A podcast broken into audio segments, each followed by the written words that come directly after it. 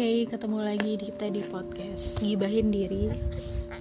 Kali ini podcastnya mungkin agak sedikit nggak prepare Karena memang uh, salah satu kenapa aku nggak ngelanjutin bikin podcast Memang agak kerepotan sama si kecil. Dan ini aku lagi gendong dia karena kalau ditaruh dia nangis Jadi harus digendong. Dan aku nggak pakai mic aku cuma pakai HP dan juga kemarin aku sempet uh, buat apa sih buat di story Instagram nanya ke teman-teman. Teman-teman lebih nyaman buat uh, kalau aku buat konten itu dalam bentuk audio atau video gitu. Dan sebagian besar bilang video gitu karena aku cukup uh, cukup bukan kaget sih jatuhnya ya cukup informasi baru bagi aku karena banyak dari teman-teman yang nggak tahu itu podcast. Dan juga banyak juga dari teman-teman yang eh, nggak uh, nggak nggak pakai aplikasi.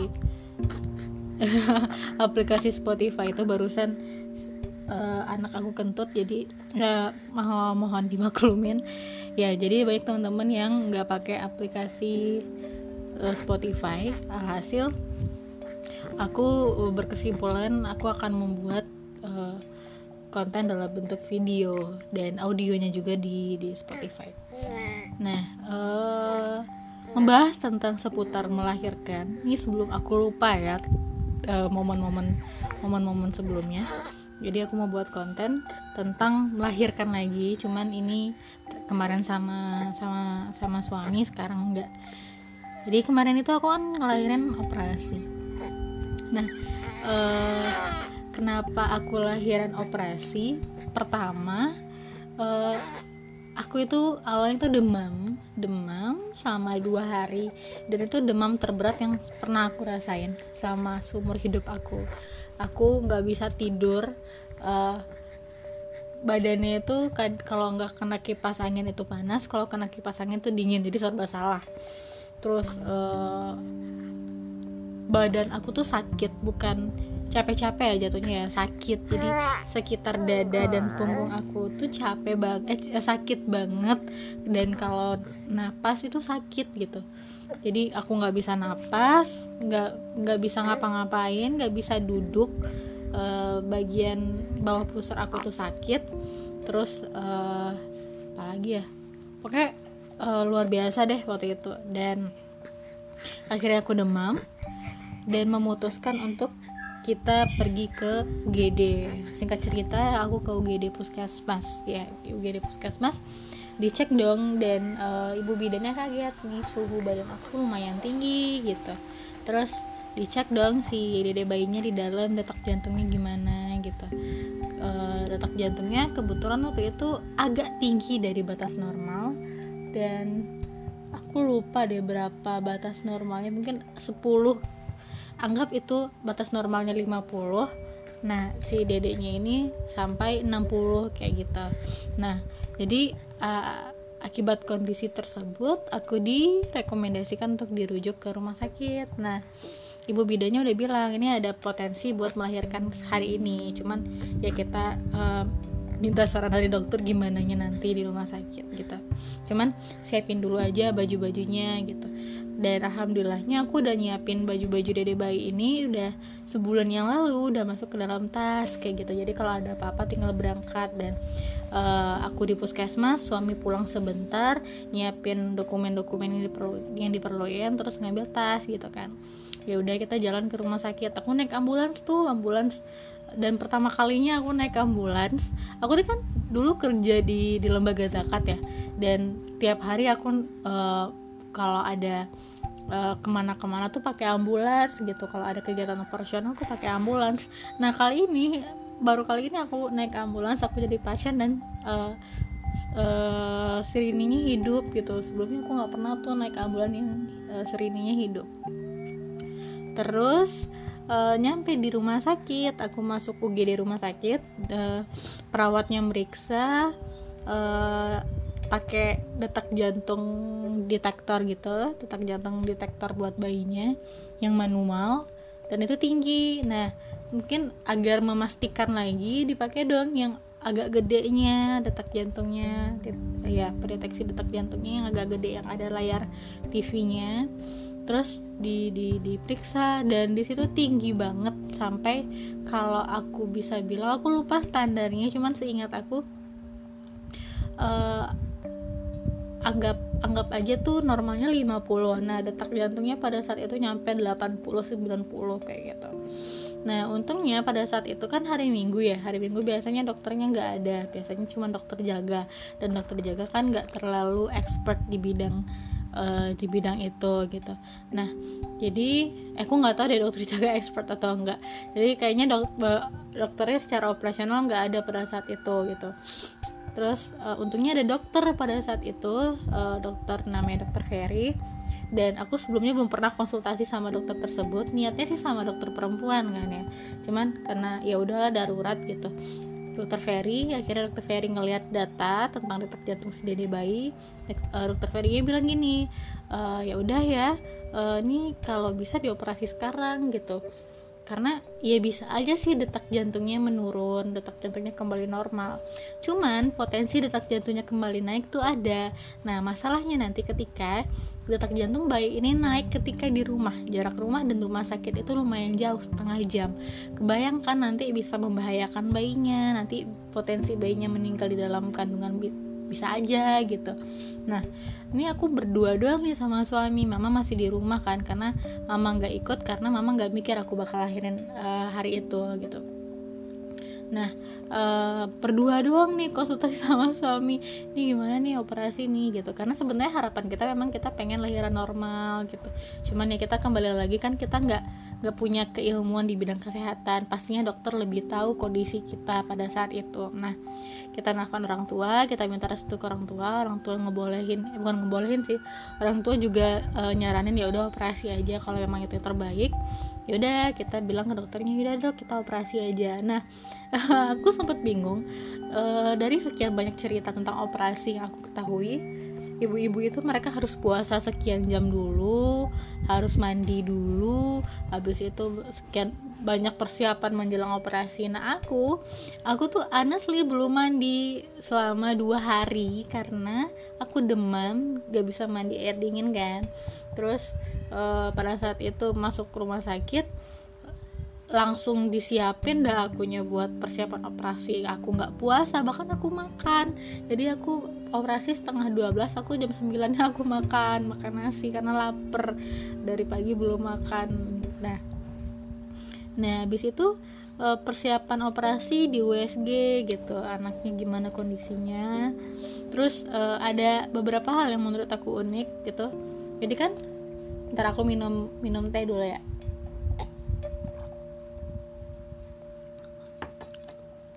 jadi uh, menjelang persiapan operasi itu uh, di diambil darahnya terus dikasih infus gitu.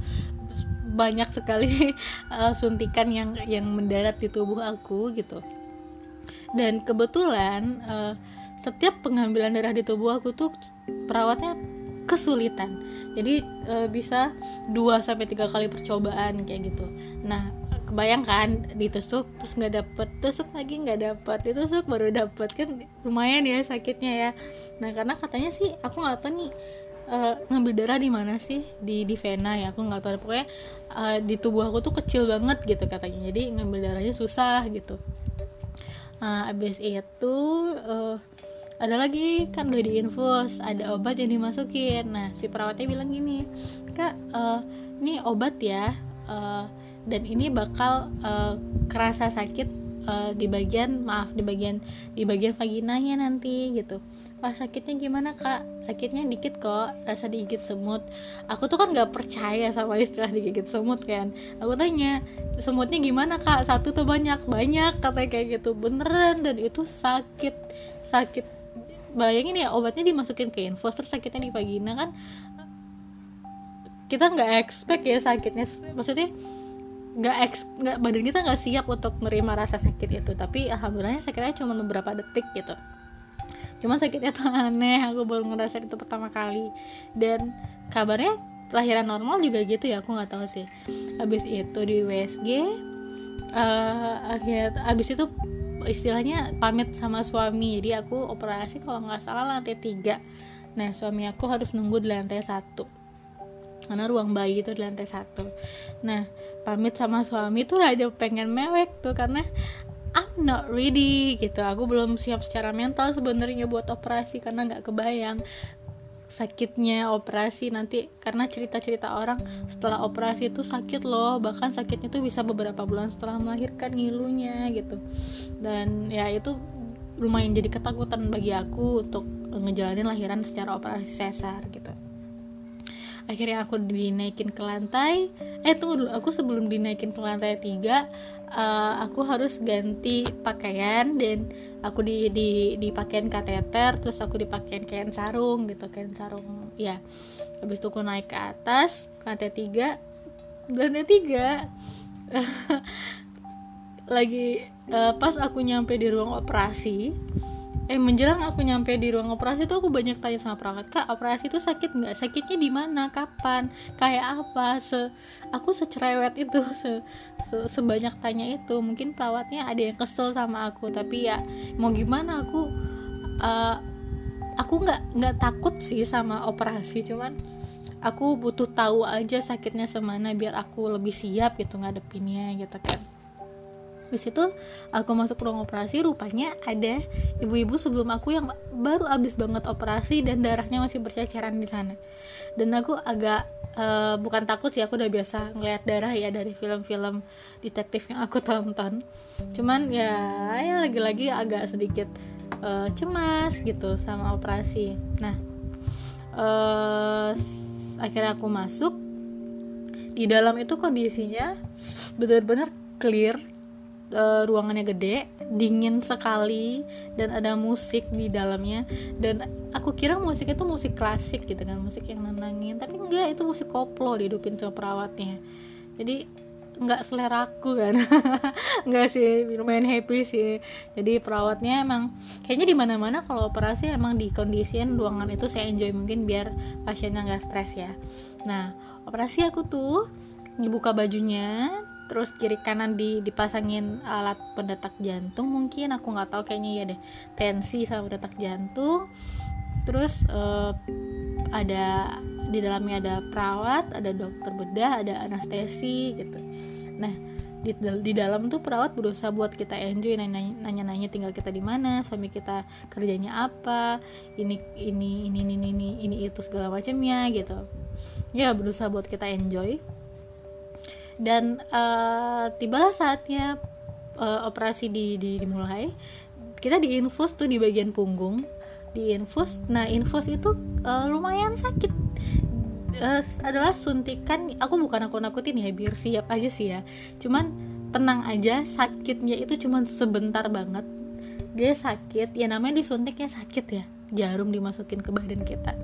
Dia sakit cuman sebentar dan nggak bikin kita trauma menurut aku ya nggak akan bikin kita trauma dan nggak akan bikin kita kapok buat operasi.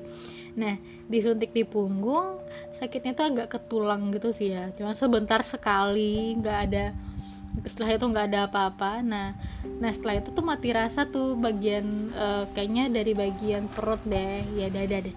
Dada mungkin perut sampai ke kaki gitu. Terus aku dicubit-cubitin kerasa nggak kerasa nggak gitu. Ngecek uh, biosnya bekerja atau enggak akhirnya tuh mati rasa dan uh, muka kita di, uh, apa kita ditutup tuh kita nggak bisa ngelihat proses operasinya. Jadi ada kain di depan wajah kita gitu. Akhirnya uh, perut aku dibelah diambil dedeknya dan itu sebentar sekali prosesnya diambil dedeknya dan dedeknya nangis gitu. Dan aku bisa dengar suara dedeknya nangis. Dan alhamdulillah pada saat itu uh, aku nggak tahu ini ada nggak sih peran afir uh, afirmasi sebelumnya? Jadi aku bilang ke dede bayinya dede kalau dede mau keluar kasih tanda ya gitu aku bilang. Nah akhirnya dede bayinya kasih tanda ke aku tapi bukan dalam bentuk kontraksi tapi dalam bentuk demam aku badannya terus uh, dada aku sakit sekali sampai punggung kayak gitu. Rupanya di dalam itu dia itu kelilit tali pusar cuman gak kedeteksi sama USG gitu. Dan alhamdulillahnya pada saat itu juga diketahui eh maksudnya alhamdulillah saat itu juga aku dan suami ngambil keputusan buat operasi kalau gitu. Kan kita nggak tahu ya dia kelilit tali pusar gitu dokternya juga kaget. Ah kelit uh, rupanya bayinya kelit tali pusar. Bersyukur sekali ya operasinya hari ini gitu kata dokternya. Dan dedeknya nangis. Kan itu kalau dedeknya nangis pas keluar itu pertanda baik ya dedeknya sehat gitu. Terus ketemunya cuma beberapa detik gitu. Di abis dibersihin sama perawatnya terus diliatin di bayinya gitu. Uh, terus ya udah uh, dibawa ke bawah lagi gitu sama susternya. Dan aku di dibawa ke ruang observasi. Nah, di ruang observasi itu cukup lama, berjam-jam berapa jam ya? Dua jam kalau nggak salah deh. Ruang observasi itu dilihat detak jantung kita pas ke operasi, dilihat uh, ada nggak alergi kita terhadap uh, apa sih namanya terhadap bius. Pokoknya ngelihat ada masalah nggak sih pas ke operasi gitu. Dan itu masih dalam keadaan mati rasa gitu akhirnya dua jam berselang aku udah bisa gerakin kaki cuma dan cuman uh, masih kaku gitu. Dan uh, akhirnya aku dipindahin ke ruang rawat. Nah di sini di sini sebelumnya aku tuh BPJS kelas 3 sebenarnya ngikut suami udah ngurus. Jadi kan suami kan BPJS-nya uh, udah ikut ya uh, di kantor dan BPJS itu kelas 1 Nah harusnya si istri dan anak udah masuk BPJS suami Cuman kita waktu itu nggak tahu lupa ngurusnya dan udah diurus Cuman secara registrasi itu masih perlu uh, sebulan gitu Untuk bisa ngerubah kelas. Kalau nggak salah ya sebulan untuk bisa naik kelas kayak gitu. Nah karena aku udah lahir duluan Makanya aku eh kelas 2 ding. Makanya aku uh, masih uh, eh, BPJS kelas 2 di BPJS kelas 2 di ruang rawatnya itu kalau nggak salah ada empat orang. Di kamar itu ada empat orang. Uh, ruangannya cukup gede terus ada kamar mandi di dalamnya di rumah sakit itu. Cuman aku ngerasa itu panas menurut aku. Aku kan agak sensitif sama panas jadi uh, aku tuh alergi keringat sendiri. Kalau aku udah keringetan aku ruam-ruam aku merah-merah gatel-gatel semuanya gitu. Jadi nggak nyaman kan? Apalagi aku belum mandi dari dua hari yang lalu. Kebayangkan panasnya gimana? Hasil kok uh, hasil aku komunikasiin sama suami. Jadi gimana nih? Panas nih ruangannya gitu. Dan uh, ya udah kita pindah kelas aja gimana gitu. Kita pindah ke kelas 1 ruangannya gitu. Akhirnya bisa kita pindah ke ruang kelas 1 cuman kita bayar sejuta berapa ya? Sejuta lebih sedikit buat uh, pelayanan tiga hari di uh, BPJS kelas 1 dan kita dapat ruangan yang dua orang isinya ya alhamdulillahnya AC-nya dingin tempatnya nyaman. Ya. Nyaman lah gitu. Jadi sebelumnya kita mikir ya eh kayaknya lebih bagus kita uh, lahirannya rame-rame deh biar nggak stres. Itu pemikiran sebelum kita lahiran. Dan setelah lahiran aku kalau bisa ya aku nyaranin bagi teman-teman yang denger ini dan mau lahiran atau akan mau lahiran uh, baiknya kalian sebelum lahiran uh, survei dulu rumah sakit yang pengen kalian uh, jadikan tempat lahiran bayi kalian. Uh, karena kenyamanan itu sangat berpengaruh bagi si ibunya dan bagi si anaknya. Sangat-sangat karena nanti ada kondisi di mana kita akan bertemu dengan baby blues, kondisi yang akan membuat kita sangat sensitif karena ada hal yang baru dalam hidup kita, ada beban baru, ada kewajiban baru, ada tanggung jawab baru, sehingga butuh kenyamanan untuk mendampingi tanggung jawab baru ini gitu. Nah, uh, boleh survei dan kita aku dulu sama suami survei nih ke rumah sakit ini rumah sakit itu A B C gitu dan akhirnya ngambil keputusan kita di rumah sakit Mutiara Bunda uh, sampai ada yang misalkan tempatnya bagus cuman perawatnya nggak bagus kayak gitu. Ada tempatnya bagus cuman kejauhan ada kayak gitu. Nah ada yang tempatnya bagus perawatnya bagus cuman di rumah sakit umum karena karena uh, kita dalam kondisi uh, pandemi jadi kita agak menghindari rumah sakit umum gitu. Nah di kelas 1 itu nyaman sekali dan di hari pertama kebetulan uh, teman sekamar itu belum ada jadi kita doang. Dan alhamdulillahnya suami bisa tidur di di tempat tidur yang belum diisi itu gitu. Nah setelah aku pindah uh, aku udah ketemu sama bayinya udah bayinya udah sama aku nggak nggak berapa lama deh. Setengah jam deh kayak setengah jam aku di ruang rawat bayinya udah diantarin ke ruang rawat. Terus aku diajarin cara mengasi diajarin uh, ya cuman asi aku keluarnya sedikit uh, dan si bayinya alhamdulillah udah pintar ngisep asinya di di hari pertama. Ya cuman asi aku sedikit gitu. Dan hari pertama hari dua ketiga.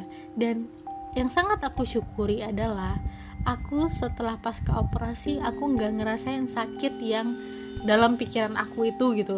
Aku nggak tahu sakit aku ngerasain sakit cuman nggak se, se segitu segitunya yang selama ini aku pikirin gitu loh. Sakitnya aku aku pernah ngerasain lebih sakit dari itu soalnya gitu kan. Terus ngelihat uh, teman teman sekamar aku ngerintih ngerintih gitu. Aku bingung kenapa dia ngerintih kok aku nggak sakit gitu. Kok nggak ngerasa sakit? Emang nggak ngerasa sakit? Ya kalau gerak ya sakit ya. Cuman kalau diem aja nggak sakit gitu nah di rumah sakit itu uh, nge, nge, nge ngewajibin gak sih jatuhnya ya? Bilang ke kita ibu ibu besok harus bisa jalan ya. Jadi hari ini aku apa pokoknya waktunya 24 jam kalau nggak salah. 24 jam aku harus bisa jalan udah bisa ke kamar mandi sendiri udah harus bisa mandi sendiri gitu. Nah aku paksain tuh jalan aku paksain jalan emang awalnya sakit gitu cuman ya kadang gemes gitu kan ngelihat bayi kita yang yang lagi nangis nangis gitu. Dan sebenarnya gini kita nih kan suami istri baru baru nikah setahun dan baru punya anak pertama agak kelabakan. Nah kita bahkan nge ngelihat uh, cara ngebodong bayi itu dari YouTube pada saat itu. Gimana cara ngebodong bayi yang benar dan tetap nggak benar pada hari itu. Nah ngeliat suami yang agak kelabakan ngehandle si dede bayinya aku malah gemes kan. Kasihan suami aku gitu. Dan kasihan juga dede bayinya. Aku pengen berdiri aku pengen bisa uh, bisa apa sih namanya ya? Ngurus dede bayinya gitu. Dan ya dengan motivasi itu aku paksain jalan. Ya sakitnya ditahan ya sakit gitu cuman uh, rasa rasa ingin mengurus TDB-nya lebih besar dibandingin rasa sakitnya gitu. Karena hasilnya aku bisa jalan uh, aku bisa mandi sendiri akhirnya setelah totalnya tiga hari aku nggak mandi hari ketiga besoknya aku pulang gitu. Nah uh, cerita berlanjut. Jadi si dedeknya kuning uh, si dedeknya kuning kata dokter seminggu lagi balik. Periksa gimana kondisi si adik yang kuning ini gitu. Nah itu cerita aku uh, seputar melahirkan. Nah kalau ada pertanyaan sama teman-teman boleh di komentar. Insya Allah aku jawab. Uh, dan ada cerita lagi nih tentang si dedek yang kuning gitu. Nah kalau kalau mau ceritanya lanjut boleh respon. Kalau kalau nggak pengen ya nggak apa-apa gitu. Aku pengen lihat sih seberapa uh, menariknya topik yang akan aku bahas nanti gitu. Karena uh, kalau emang gak menarik aku cari topik lain kayak gitu. Aku agak cepet ya dan agak ngasal juga ngomongnya. Ya udah nggak apa-apa sih. Yang penting aku buat konten ya. Dan 23 menit ini kita ngobrol.